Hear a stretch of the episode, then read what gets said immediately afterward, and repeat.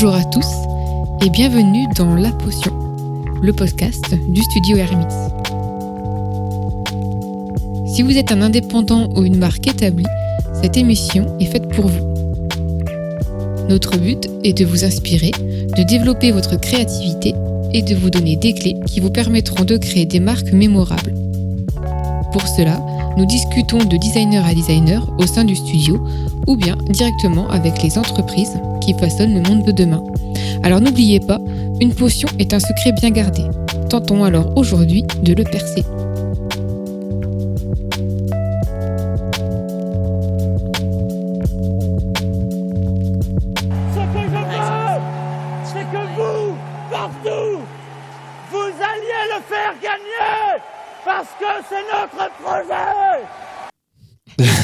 Peut pas s'empêcher de sourire ou de rire quand on entend cet extrait Parce qu'il est magistral. Salut à tous. Salut Manon. Salut Miguel. Comment vas-tu? Bah très bien et toi? Ah, Je suis content parce que là, j'ai préparé un épisode colossal euh, sur le branding et Mhm. sur la politique, deux choses que j'affectionne particulièrement. Et euh, bah écoute, euh, avant de commencer, on va remercier tous nos auditeurs et auditrices. Pas qui nous écoutent. On a regardé un peu les stats et ça, ça, ça grimpe beaucoup. Alors on est super content de voir que ça vous plaît. Du coup, ça nous motive de, de continuer euh, tous ces épisodes. Mhm. Alors on va faire un petit coucou à la Belgique, au Canada, au Maroc. Il y a beaucoup de gens au Maroc qui nous écoutent. En Allemagne, en Tunisie, en Suisse, en Angleterre, etc. etc. Voilà. Ceci dit, revenons au sujet. Revenons à nos moutons. Oui, c'est ça. Euh, alors, il y a eu un tournant récemment, Ah oui. petite histoire, avec, euh, tout le monde a entendu parler de, de, de l'invitation de Macron euh, à Matt- McFly et Carlito. Cette fameuse vidéo. Voilà, cette fameuse vidéo, le défi pour les gestes barrières contre le Covid. Là, on a pu, je pense, déceler quand même un tournant dans la vie politique. Mhm. euh, qui était amorcé déjà depuis, euh, depuis un certain temps. On le voit aussi, par exemple, euh, avec cette décision d'installer un studio pour accueillir des influenceurs à l'Élysée, euh, carrément, Mm. avec Gabriel Attal qui a, qui, a, qui a pris cette initiative pour toucher les plus jeunes. Voilà. Alors, est-ce que c'est pour préparer la, prochaine campagne? Oui, clairement. Mais je trouve que c'est c'est quelque chose d'intéressant à, à analyser Mhm. sur le plan politique, mais aussi sur le plan de l'image. Ouais. D'où le sujet de ce podcast. Est-ce que le branding des politiques, c'est la même chose que le branding des marques? Est-ce qu'un politique, c'est une marque en soi? Est-ce que c'est un consommable? Est-ce que c'est un produit qui se, qui se promeut comme euh, une boîte de céréales? Mhm. C'est ce que nous, nous allons voir dans cet épisode. En fait, euh, bah, du coup, ça va peut-être rejoindre aussi le personal branding en fait euh, qu'on a pu évoquer justement encore avant. Oui, tout à fait. Alors moi, j'ai toujours, bon, euh, il y a toujours un truc qui m'a chagriné et j'ai et ça m'est revenu en regardant une vidéo de Victor Ferry sur euh, sur YouTube, qui est un YouTuber très très très très intéressant et qui propose du contenu vraiment intéressant. Ça fait deux fois intéressant, ça fait beaucoup, mais vraiment pertinent euh, et qui s'intéressait au cas de de la gauche en fait. De, sa manière de voilà de sa manière de de mettre en avant sa cause et il parlait de la malédiction du militant. Voilà. On a toujours cette image de- comme quelque chose qu'on ne pourra jamais, euh, dont, dont la gauche ne pourra jamais se séparer. Euh, et en fait, euh, on a toujours cette image voilà de la gauche qui proteste, qui est jamais contente. C'est c'est le camp du bien face au camp du mal, la droite, qui elle, elle s'inspire des codes plus ou moins de de, de, on va dire du libéralisme et de on va dire des, des procédés de marketing par exemple. Mhm. qui je pense bon, on le verra en détail mais c'est quelque chose que j'avance déjà mais qui maîtrise mieux. La droite a tendance à mieux maîtriser. On va le voir pourquoi. Mais oui, Euh, alors qu'est-ce que c'est que cette malédiction? Mais c'est ça. Voilà. alors euh, en fait euh, le militant de gauche est tellement convaincu d'être engagé pour une cause juste alors ça c'est les mots de Victor Ferry qui n'a pas à faire d'efforts pour la rendre désirable. Si les autres ne rejoignent pas ma cause, c'est qu'ils ne sont pas dans le camp des gentils, et donc ce n'est pas à moi de faire les efforts, c'est à eux de se réveiller. Mhm. Ça, par exemple, on le voit par exemple avec le deux fois exemple le cas de de, de Ruffin, par exemple, qui politiquement était vraiment avait avait vraiment une voix qui portait un moment.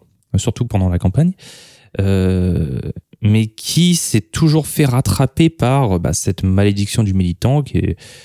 Bah, disons que du coup, euh, ça donne l'impression qu'ils sont là juste pour mettre des bâtons dans les roues, en fait. Oui, c'est ça. Voilà. Voilà. Et c'est exactement le sujet de, de cet épisode, c'est comment rendre désirable sa cause.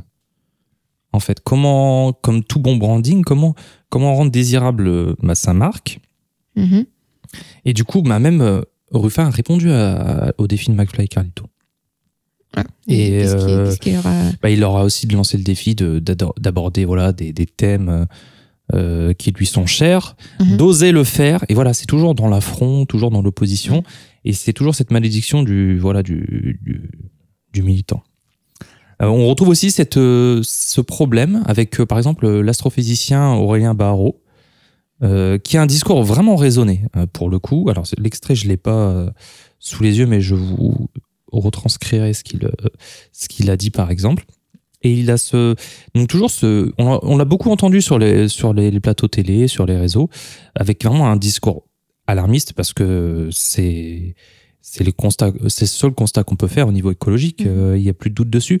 Mais le problème, c'est qu'il est toujours bridé dans sa capacité à persuader les gens. C'est-à-dire que, euh, et c'est le, point suivant, c'est que la gauche ou le militantisme a toujours du mal à persuader, à arriver à convaincre, parce qu'elle a, je pense, beaucoup d'éléments qui sont convaincants, des- des- Mhm. des- que ce soit au niveau des chiffres ou des faits, mais a toujours ce, un, un mal incroyable à persuader. Et ça, c'est quelque chose qu'on peut travailler sur euh, son branding.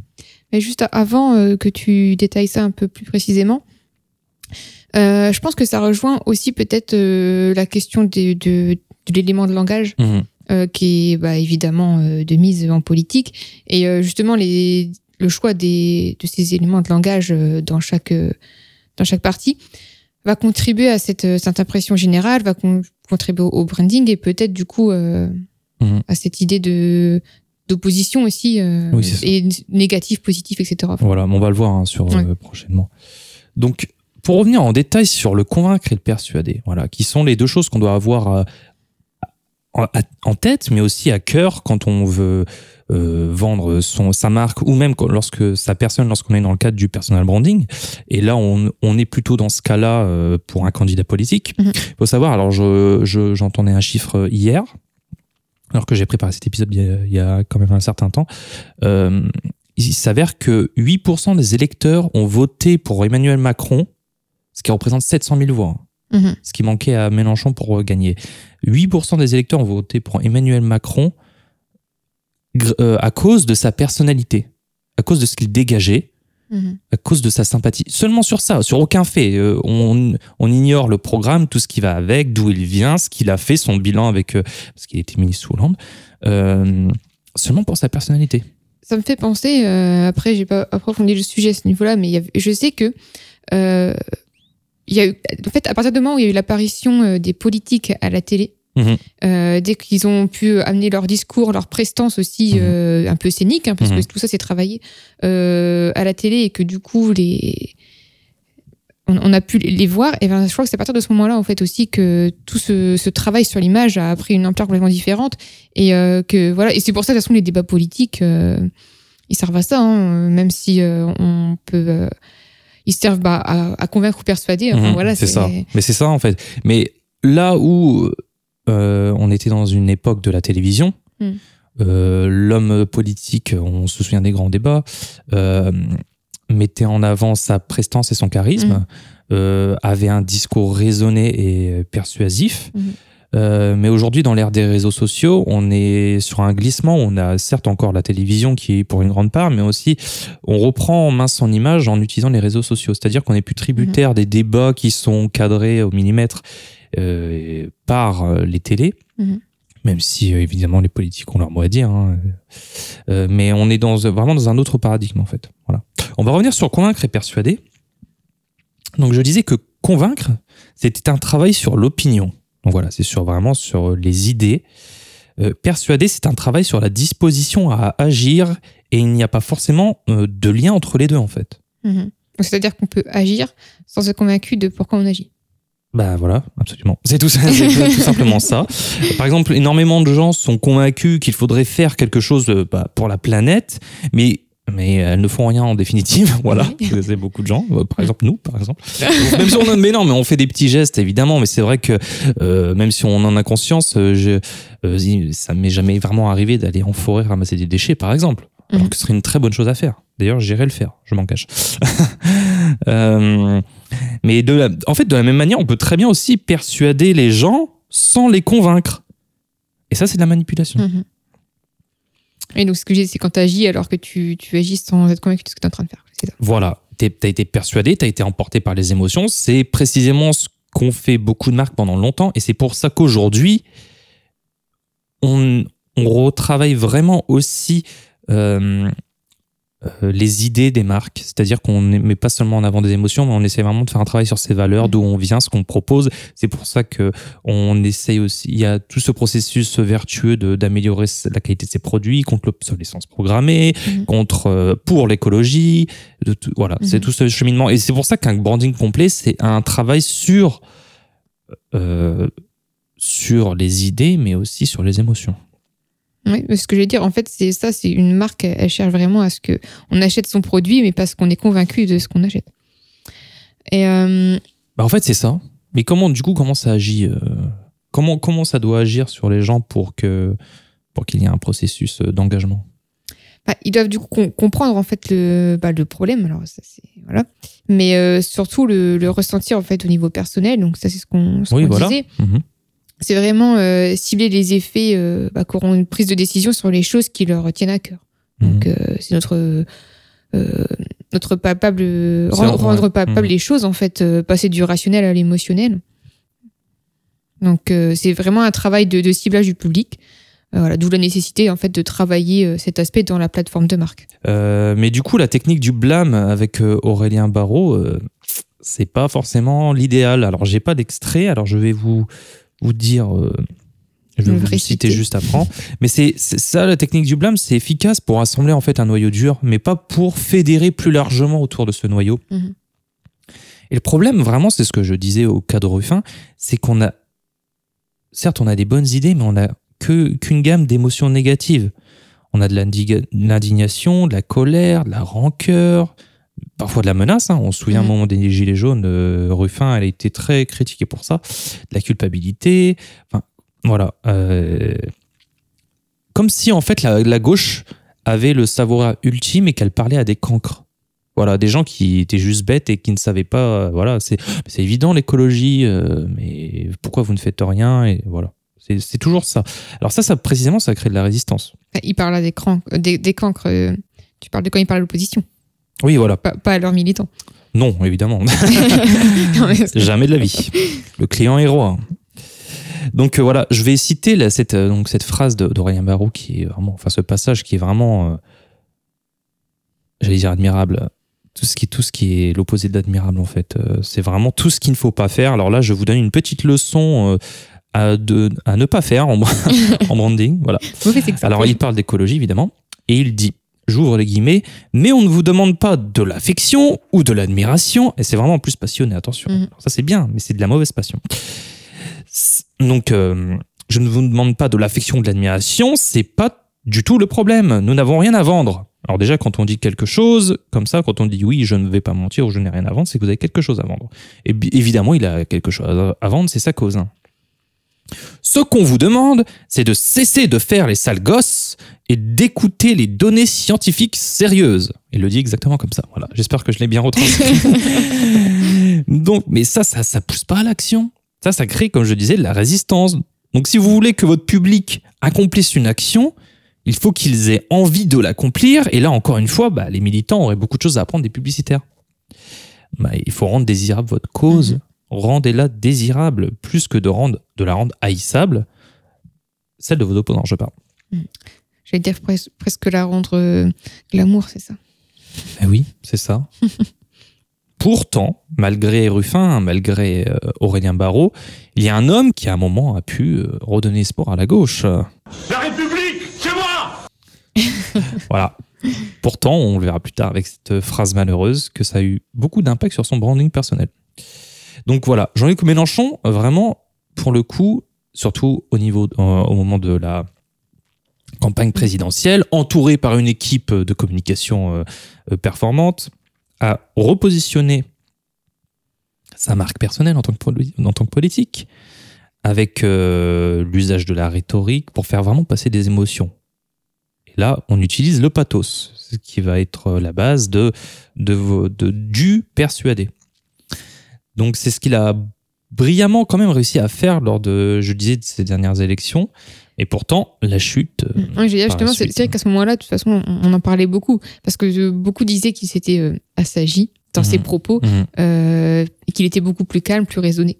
Et euh, mais après, voilà, après, il y a là cette fameuse réplique et une autre qui, qui malheureusement. Ne me touchez euh, pas, monsieur, vous n'avez pas le droit de me toucher. Personne ne me touche. Ma personne est sacrée. voilà. Donc Petit- moi je suis euh, voilà je suis au-dessus de vous bande de, de pauvres petits mortels euh, évidemment euh, ça ça fait du mal hein.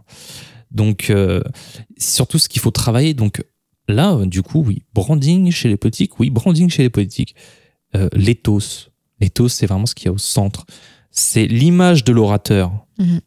alors ça c'est des choses qui sont qui sont inspirées par Quinticien Euh, si vous voulez être audible il faut soigner votre image entendez-le parce que le messager est souvent plus important que le message.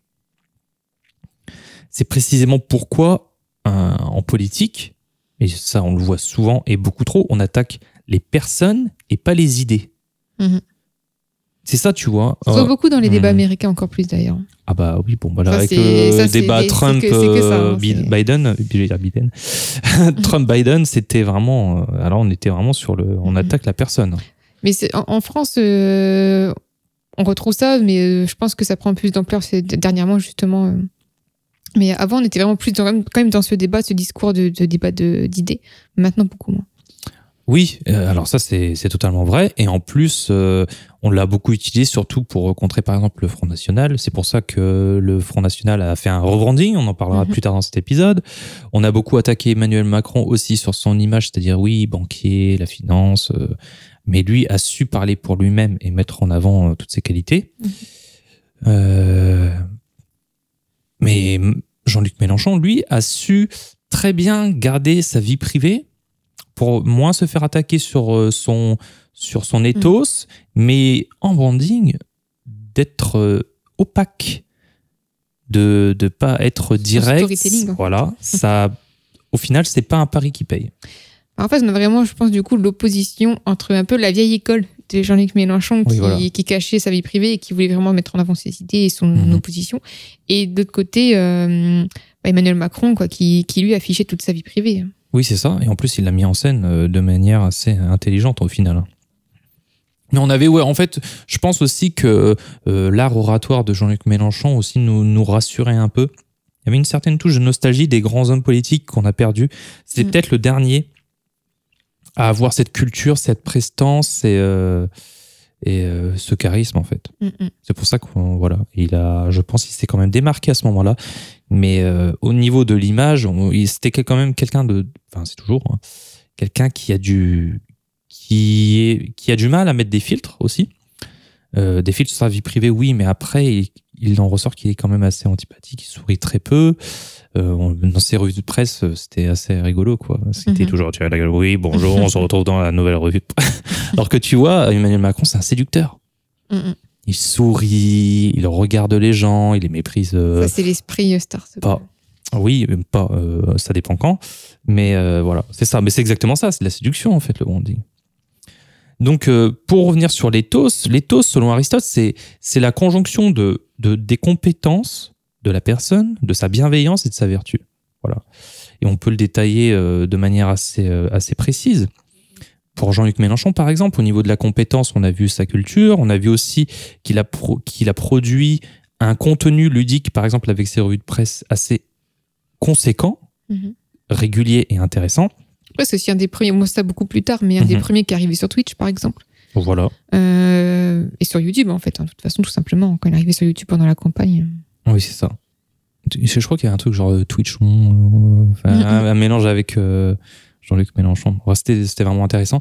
Mais c'est aussi parce que pourquoi il a eu cette digitalisation, c'est aussi parce que il y a quand même une, frange de la jeunesse euh, quand tu es jeune, en général, tu es plus porté par des idéaux euh, progressistes et euh, de jeunes qui, qui, qui étaient au fait de, ce, de ces réseaux sociaux, du numérique et qui, qui eux-mêmes ont fait glisser Jean-Luc Mélenchon du côté numérique et lui en a vu l'opportunité et a su la saisir. Voilà. C'est un des premiers, quoi, vraiment, même Voilà. sur Snapchat, etc.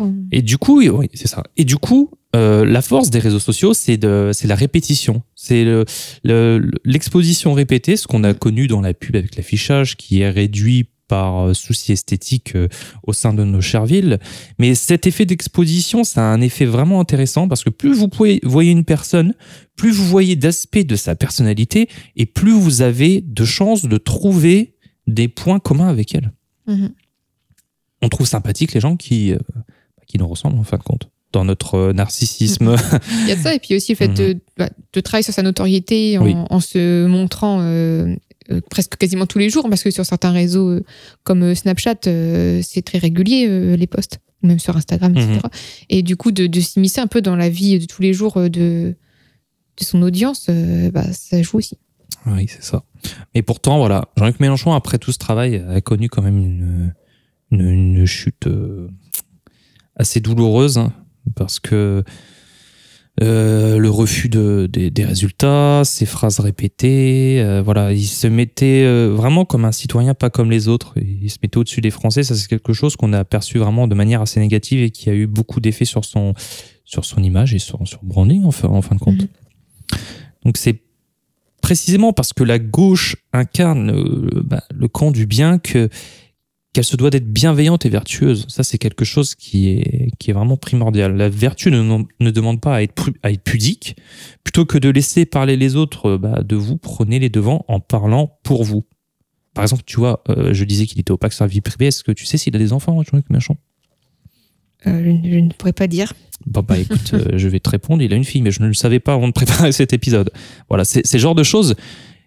Aujourd'hui, dans cette société où on, est, on a un désir de transparence toujours plus grand, que ce soit au niveau des produits, au niveau des personnes à qui on s'adresse, Mhm. aujourd'hui, à la tête. Avant, on votait pour un parti, maintenant, on vote pour des candidats.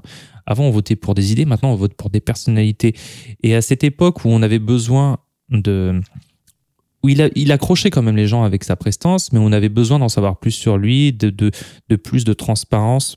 Alors, par contre, tu, tu vois, bah, la vie d'Emmanuel Macron, on sait tout sur lui. Mhm. Euh, ça, c'est dû aux trentaines de une de Paris Match euh, sur son, initia- sur son inici- le- initiative. Pardon. Mm. Et, euh, et voilà.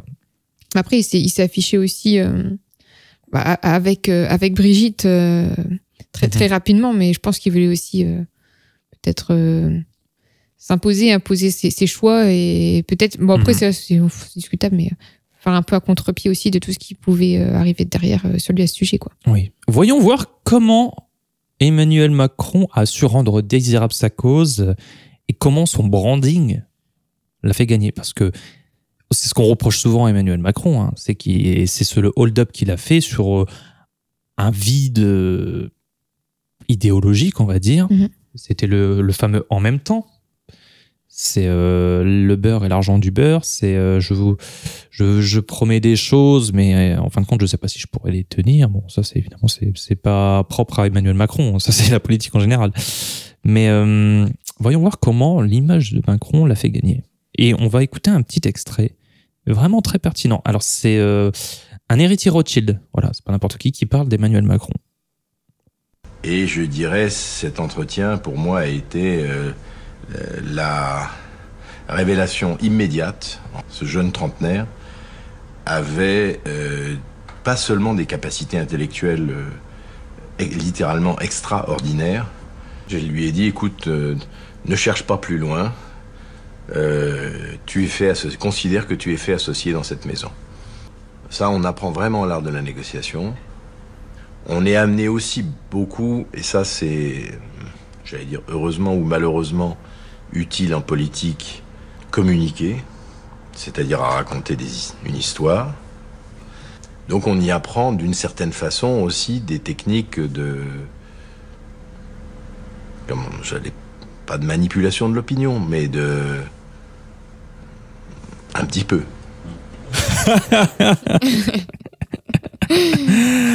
Alors là, on a tout résumé. Alors, c'est incroyable cet extrait. C'est vraiment incroyable. Euh, décryptons un petit peu. Euh, déjà, c'était marrant le lapsus révélateur, euh, capacité à raconter des e une histoire. Non, en tant que marque, ne racontez pas des histoires, racontez une histoire, c'est-à-dire la vôtre, en premier lieu. Secondo, c'est surtout à la fin négocier et un peu mani- un- manipuler. Tu vois, c'est ce qu'on disait, un, un petit peu. Vous manipulez si oui, vous n'avez pas d'idée à la base, si vous n'avez pas de contenu, si vous n'avez pas les, euh, des valeurs, une vision. Mhm. Si vous vous attachez seulement aux émotions, ce qu'il a très bien fait, euh, certes, ça va passer pour de la manipulation parce qu'en fait, on va être emporté par des émotions, mais on se dira, mais en fait, euh, euh, ouais, non, mais je suis, pas- je suis quand même pas trop d'accord. Enfin, ça semblait, euh, ça semblait vendre du rêve, mais dans le fond, c'est pas juste. Voilà. Bah, c'est un peu ce que ça, ça rejoint ce qu'on disait tout à l'heure sur le persuader et convaincre. Oui, c'est ça. Donc voilà, comment Macron a su se démarquer? Ben, Il avait tout simplement un discours simple, qui s'attache plus à donner les bénéfices de voter pour lui que de critiquer l'opposition. Mhm. Donc il s'est extrait de et il s'est distingué par rapport à la malédiction du militant. Euh, car d'ailleurs, plus on parle de soi, moins on parle des autres. Et ça, c'est évidemment, c'est c'est le syndrome aussi de la commère. Et plus on reste mémorable. Du coup, à utiliser son temps de parole pour parler de lui-même Mhm. Et pas forcément de l'opposition, au final, et à parler en bien de lui-même, au, au final, c'est ce qu'il a, c'est ce qu'on réussit de mieux à faire pour rentrer dans l'esprit des gens. Bah, surtout quand on arrive entre guillemets de nulle part et qu'il faut créer, se créer une, une histoire. Mhm. Euh, il faut qu'on se rappelle de nous. Donc si on, on, on nous connaît pas, qu'on arrive, qu'on parle des autres, qu'on parle de l'opposition, Mhm. euh, sans parler de nous-mêmes, on va pas se- on va vite tomber dans l'oubli quoi. C'est ça. Et prenons exemple. Prenons exemple encore une fois sur la pub, sur le branding. Que serait une publicité qui ne se contenterait que de critiquer la marque concurrente Mhm.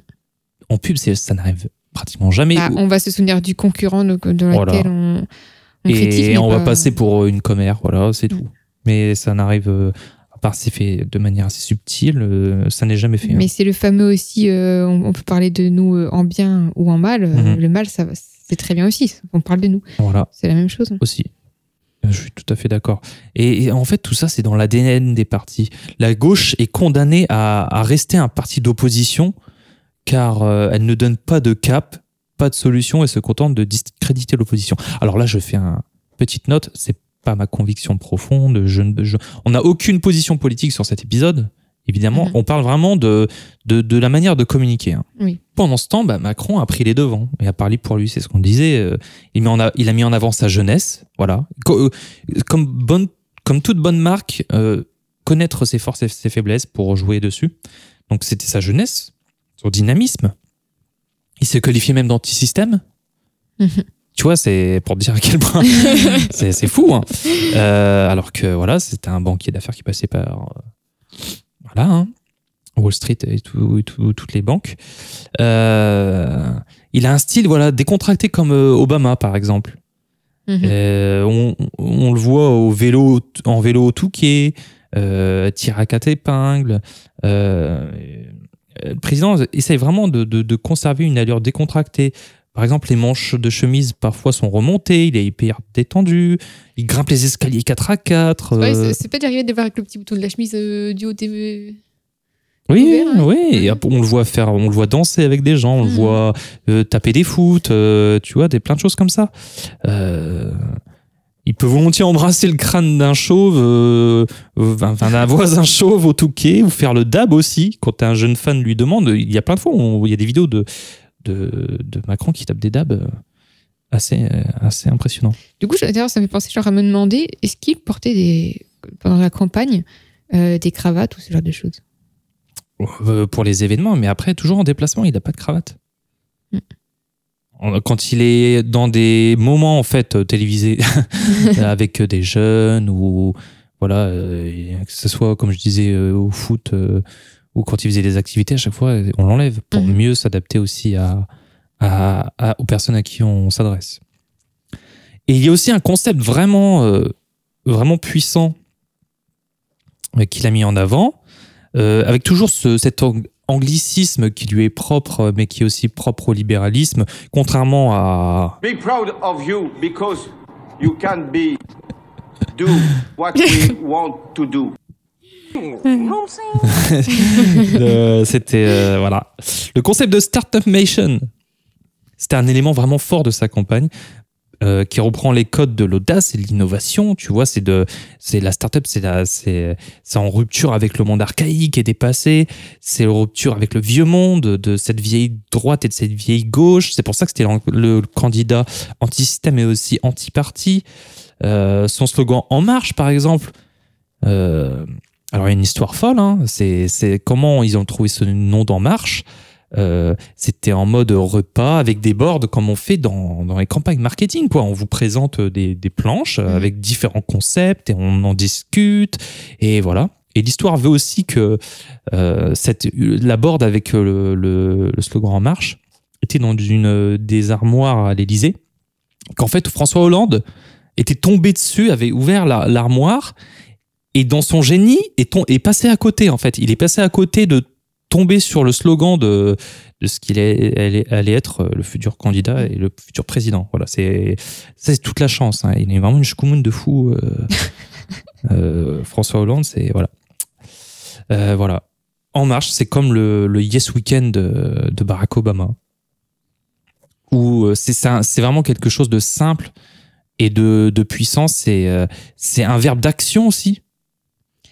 Et puis c'est quelque chose qu'on peut facilement euh, du coup retranscrire dans, on va dire dans dans plein plein plein d'événements, plein de différents en fait, euh, qu'on peut du coup euh, Mhm. faire comment dire le pas le je sais pas mon terme le, le dévier alors comment je trouve pas tu peux pas m'aider Non, je peux pas. je te laisse. euh, je te laisse. Non, mais je sens bien que vous essayez de m'aider. C'est de vous la phrase ou vous l'avez entendu ça Non, mais c'est pas grave. Passons. Euh, parlons de la marque Macron. Euh, Est-ce que tu veux je- Est-ce que tu veux que je continue à gaspiller ma salive ou? Attends un peu de bruit de... Non, c'est pas grave. S'il y a du bruit, il y a des travaux. C'est comme ça, c'est podcast. On entend, on entend les bruits de fond. Euh, oui, non, mais alors, euh, du coup, bah, sur euh, sa stratégie, en fait, euh, marketing, un petit peu, si on peut dire ça. oui, comme la ça. marque Macron, parce que Macron, c'est une marque vraiment. Mhm. C'est la Macronie, c'est. Bah, du coup, c'est vraiment une, fait, une culture voilà, de, de l'image de marque hein, que, euh, que Macron euh, vient nous, nous montrer en fait, pendant la campagne. Et il Mhm. pose vraiment la question de, de savoir comment, en fait, euh, bah, un parti qui n'a bah, que un an, en fait, hein, Mhm. comme on a pu le voir, qui est du coup bah, très jeune, comme lui, finalement, a pu gravir les échelons de la sphère politique française et surtout comment ce mouvement a réussi, en fait, à écraser les deux partis qui imposent bah, la bipolarité politique française. Mhm. Donc ça, c'est ce qu'on un peu ce qu'on évoquait. Euh, du coup, la réponse, en fait, euh, est simple. C'est que En Marche euh, a également été construit en tant que marque, donc euh, une marque politique. Mhm, mhm. C'est ce qu'on disait juste avant. Ouais, c'est pas faux. Et du coup, en fait, cette notion de branding politique, elle illustre la traduction de la politique en technique communicable contemporaine. Ah, je voulais dire quelque chose. Non, non, vas-y, je t'en prie. Et donc, en fait, cette dérive vers le, de- vers le domaine en fait, des marques euh, s'explique par l'apparition d'un consommable politique Mhm. euh, par l'intermédiaire des réseaux sociaux. Euh, la souveraineté du consommateur s'impose comme un archétype de la sou- souveraineté politique. Mais ça, c'est un peu ce qu'on expliquait tout à l'heure hein, quand on parlait des, des réseaux, etc. C'est que Mhm. tout se consomme, on va dire, euh, de manière très, très rapide de, de nos jours. hein. On consomme plus Mhm. l'information du tout de la même manière. Et il faut qu'on soit compris aussi euh, beaucoup plus rapidement. Mhm. Et euh, du coup, il faut imposer un, une idée, un style, un, un charisme, en fait, aussi, euh, euh, beaucoup plus rapidement. Mhm. euh, parce que, voilà, puis encore plus quand on veut toucher un public un peu plus jeune. Ouais, ça me fait penser un peu au Tea Party et au Stadium for Europe. Vraiment, c'est ces nouveaux, ces nouveaux partis. C'est Mhm. ces partis qui sont, euh, alors en France, par exemple, garantis 5 ans, tu vois. c'est le temps d'un quinquennat, c'est, euh, voilà. Et on passe au suivant lorsque euh, le contrat est fini. Vraiment, le concept de, de marketing politique euh, et d'image de marque politique, euh, en fait, c'est assez récent et ça a vu le jour dans les, je, je dirais à peu près dans les années 90. Le premier exemple, c'est celui d'un homme d'affaires italien, voilà, Mhm. ça vous dit peut-être quelque chose, qui a géré son parti politique comme une marque, accentuant l'importance de la communication, et ce, dans dans ce cas présent de la publicité, il a utilisé un réseau publicitaire et des campagnes organisées par des spécialistes de la publicité de l'agence Sachi. Ce mi-homme d'affaires, mi-politique n'est autre que Silvio Berlusconi. C'est chef du parti Forza Italia. Les personnes qui, qui travaillaient pour le marketing commercial travaillaient également dans le marketing politique. Ça, c'est quelque chose qu'il faut avoir en tête. D'autre part, la technique de benchmarking, c'est une technique de marketing qui consiste à étudier et analyser les techniques de gestion, Mhm. à organiser des modes de compétition pour s'en inspirer et en tirer le meilleur. On, voilà, on, on teste, on analyse et on, on, et on optimise. Voilà, Macron se montre avec euh, Trudeau, par exemple. Il réalise des vidéos avec Arnold Schwarzenegger, avec le slogan Make the planet great again. C'est pas des choses qui sont spontanées, c'est des choses qui Mhm. sont euh, étudiées pour s'attaquer, là, par exemple, à Trump et à son slogan Make euh, America great again. Chaque, euh, bah, en fait, chaque action, oui, chaque action est calculée euh, afin d'avoir un effet en fait politique positif. positif sur son image. Mhm. Macron, c'est vraiment une marque politique et il investit dans son image, dans le son capital non, qui est un concept euh, qui a été créé par Caroline Giran-Samat afin de faire croître sa marque et d'augmenter la notoriété et la fidélité du public. Voilà, ça c'est la marque Macron. Parlons d'un autre parti. Ah oui. Voilà, restons dans le branding politique. Marine Le Pen et ce qu'on a appelé la dédiabolisation du FN. Bah, après ça, alors, la, la dédiaboli- dédiabolisation en fait, bah, de Marine Le Pen, elle a eu lieu bien avant. Mais ce qui a euh, vraiment contribué en fait, à, à insister sur ce point, hein, c'était vraiment euh, bah, ce nouveau positionnement et ce qu'on peut dire ce rebranding en fait, complet de, du parti, Mhm. Euh, que ce soit par son nom hein, ou par son, et du coup bah, son changement de logo. Euh, maintenant, on a une euh, rose-bleue. Ouais. Donc on quitte le- la flamme. Cette flamme qui était assez violente quand même. Un petit peu. C'est la. f- En fait, voilà, même symboliquement, la flamme, c'était. ça rappelle vraiment des, des choses assez négatives. Alors, ça, voilà, c'est- ça c'est intéressant parce que le symbolisme, c'est vraiment culturel. C'est-à-dire, euh, voilà, moi, par exemple, toi, tu, tu- tu penses à quoi quand tu vois la flamme? Au niveau symbolique, euh, est-ce que pour toi, c'est quand même une image positive euh? Alors, je vais, je vais essayer de penser, parce que voilà, quand j'étais plus jeune, hein, parce que quand c'était cette flamme, j'avais quand même quelques années de moins. Enfin, voilà, et, et, et je- pour moi, ça ne symbolisait rien d'historique. Oui. Enfin, je voyais pas vraiment d'allusion, en tout cas, ou de, de référence Mhm. percutante pour moi. Euh, quand, voilà, du coup, quand on est jeune confronté à ça, pour, on voit juste une flamme, pour nous, c'est la violence, c'est l'incendie. Enfin, il n'y a pas de. C'est le chaos Ouais, c'est ça. Bah, moi, ça me rappelle euh, la flamme. je vais être violent, mais la flamme du Ku Klux Klan, des choses comme ça, tu vois. Mm. C'est c'est la C'est destruction. C'est euh, ouais, c'est le bûcher. C'est euh, c'est pas apaisé, tu vois. C'est euh, Bah, c'est un peu la symbole de révolution aussi, en fait. oui, oui, c'est ça. C'était pas une flamme apaisée. C'était pas une flamme euh, vacillante d'une bougie. C'était vraiment Mm. la flamme euh, du, de, de, de la torche, en fait. Mm. Voilà. Et donc on a on a on a quitté ça. hein. Oui, mais j'allais dire justement, on est quand même dans les deux opposés. hein. On passe de la flamme à une rose. quoi. Mhm. Une rose, euh, c'est quand même. là, on est vraiment de, de- les, deux opposés. On ne pouvait pas faire plus opposés, je pense. Oui, c'est ça. dans- la rose, c'est la douceur et c'est aussi féminité. hein. Mhm. Alors, et, je reviens et- sur, et je euh, pense qu'il y a aussi par rapport à voilà à qui euh, est à la tête du parti, euh, on avait la flamme quand c'était euh, Jean-Marie Le Pen et puis Mhm. on a la rose quand c'est Marine Le Pen. C'est ça. voilà. Par exemple, sur le- on- moi, je, ça me fait penser à, la- à son affiche de campagne. euh, Voilà, il y a plus de proximité. Elle se- s'affiche euh, euh, euh, apaisée, assise sur son bureau. Euh, du coup, elle, euh, elle rompt avec son image, Mhm. Avec l'image de son père. Par exemple, elle montre un petit bout de jambe. Ça, ça, on avait beau, ça a été beaucoup commenté. Un petit bout de jambe pour le côté un peu féminin, peut-être aussi séducteur, moins austère. Euh, tu vois, c'est des affiches, c'est vraiment très important et ça dit Mhm. beaucoup sur euh, les hommes politiques et femmes politiques et aussi sur euh, leur image. Alors, par exemple, il y a aussi le cas de François Hollande. Alors, c'était pas l'affiche de campagne, mais c'était Mhm. sa photo de président, Mhm. euh, qui pour moi était vraiment artistiquement, artistiquement intéressante. Mhm. Je la trouvais assez, euh, assez directe et, euh, et naïve et euh, Assez parlante parce qu'on comprenait. En fait, je pense qu'on comprenait assez facilement où il voulait en venir dans, dans, le, dans, dans tous les choix en fait visuels. oui, mais au niveau politique, c'était désastreux. Oui, Parce qu'il n'était pas mis en avant, il était de, de, de plongée, il était du coup ra- rabaissé presque, avec un point de vue qui était au-dessus du sien, les bras ballants, avec voilà une. euh, Il n'y avait, pas une- y avait pas la grandeur qu'on attendait d'un président. Mhm. tu vois. Pour revenir au, voilà, au Front National, même le, le nom du parti, alors on a fait renaming Oui, voilà, c'est ça. euh, euh, est, est venu pour casser avec cette image de, du Front National. Et d'ailleurs, les opposants actuels utilisent l'ancien nom pour rappeler que on a bien eu à faire une dédiabolisation, mais que le, le RN reste le FN en fait. Donc Mhm. on dit toujours Front National si on veut discréditer euh, et euh, voilà et, et, et effacer ce rebranding en fait.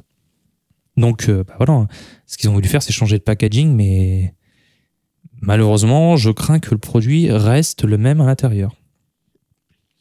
Moi, je pense qu'il faudrait vraiment prendre exemple sur les maîtres du branding. Mettre les branding en politique. Voilà. Mais pourquoi on va aller de quel côté? Euh, bah, Du côté de outre-Atlantique, hein, pour aller voir les, les maîtres du branding chez On les Américains, des de, marques. de qui on s'inspire beaucoup finalement. Voilà.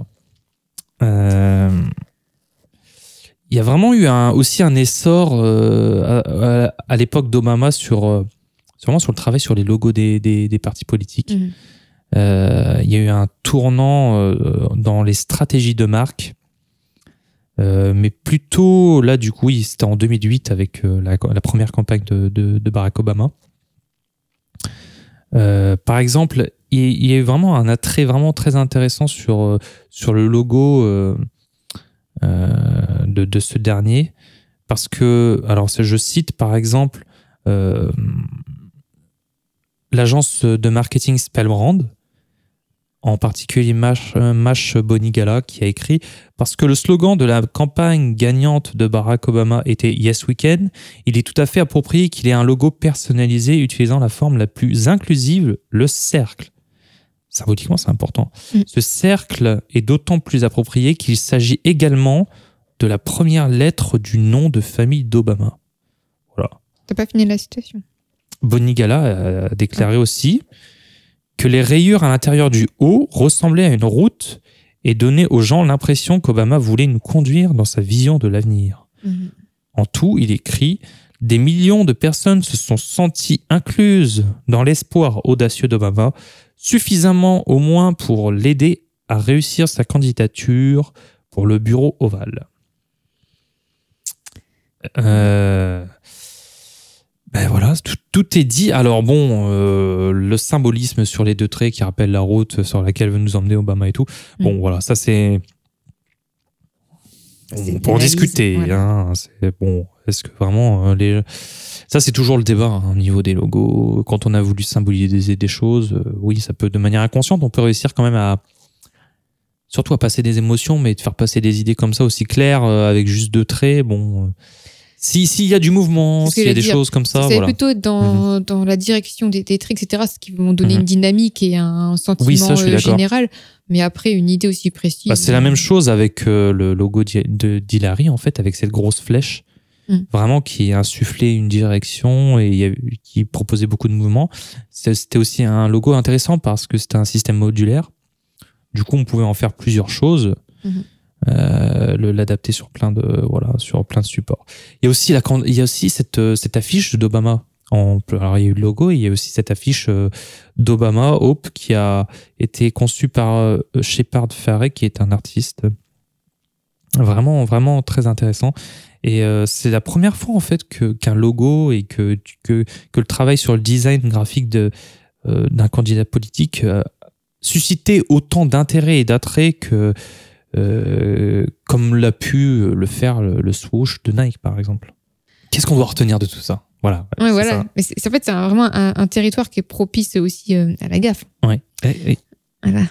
Donc, euh, comme on a pu le voir avec. euh, Ah Ah Ah Mon A, c'est bloqué. Bah voilà. Et un exemple de gaffe qui peut être problématique parfois. Euh, mais oui, donc en fait, il s'agit vraiment d'une opération délicate, en fait, où, où les faux pas et les moments imprévus peuvent euh, sonner le glas politique, hein, comme on peut le voir Mhm. avec euh, Mélenchon euh, ça. tout à l'heure. Allez, un, un petit coup ou pas? Me touchez pas, monsieur, vous n'avez pas le droit de me toucher. Personne ne me touche. Ma personne est sacrée. Euh, ouais, donc bah, qu'en fait, comme toute bonne marque, hein, la politique doit rassurer et instaurer confiance. Donc ça, c'est très important. Mhm. Et il doit cibler son auditoire, hein, lui parler, lui montrer en définitive que bah, ses problèmes sont aussi les siens. Mhm. Euh, ça, c'est euh, encore toujours compliqué parfois, hein, mais bon. Mhm. Euh, qui- bah, surtout qu'ils ont un, un objectif en commun, puisqu'au final, ils sont pareils. Et donc, c'est un travail sur le ton de voix, sur la transparence, le pathos, la désirabilité, qui fait que le branding politique et le branding des marques agissent sur les mêmes modes, finalement. Voilà, moi je pense que c'est ce qu'on- c'est ce qu'on peut retenir. Parce que le branding politique, c'est un peu comme le branding des marques euh, sur les modes de fonctionnement, mais aussi sur euh, le but. Voilà, c'est rendre désirable sa cause. Euh, mais pour ça, il faut donner les idées, mais aussi les émotions. Voilà. Je pense qu'on a fait le tour du branding politique. Je C'était pense. c'était très intéressant. Bah oui, en tout cas, j'espère que cet épisode vous a intéressé, vous a plu. de- C'est vrai que c'est plusieurs fois qu'on évoquait en plus un petit peu ces Le branding politique, oui. des poli- des Surtout ouais, quand on a parlé aussi du branding personnel, branding politique, quelque chose qui est encore loin d'être euh, parfait, je pense, en France en tout cas. Euh, Ah, c'est en train de changer en fait. Mhm. C'est quelque chose qui du coup est encore un peu imparfait parce qu'on est dans une, une nouvelle direction en ce moment, mais Mhm. on va voir du coup comment euh, se développe bah, les, le branding politique pour 2022. hein. ah là, je, mais là, ça va vraiment été un travail sur le branding politique, et encore plus sur le, le terrain des réseaux sociaux, sur cette capacité à s'émanciper de la télévision. Mhm. Il y aura des, des débats télévisés, mais je pense que ça va vraiment se faire sur le terrain de, de- du numérique. Vraiment, je- Mhm. j'en suis persuadé et euh, de toute manière, euh, l'avenir me donnera peut-être raison. Voilà. Donc, si vous avez des questions sur cet épisode, si vous êtes un homme politique et vous souhaitez avoir des conseils euh, sur votre personal branding ou plus largement, et je m'adresse surtout à vous, si vous êtes une marque établie ou un- une marque en devenir, un petit indépendant ou une marque euh, multinationale, n'hésitez pas, nous proposons des créneaux de 15 minutes gratuits pour discuter ensemble. C'est sur notre site hermits.fr. Vous pouvez prendre rendez-vous avec moi, avec Manon. Euh, c'est à votre convenance et à votre goût. Voilà. Oh, On se dit merci pour à cet très épisode, bientôt. Et puis euh, à très bientôt. Bonne journée à toi Bah, bonne journée à toi aussi. et à bientôt. À bientôt.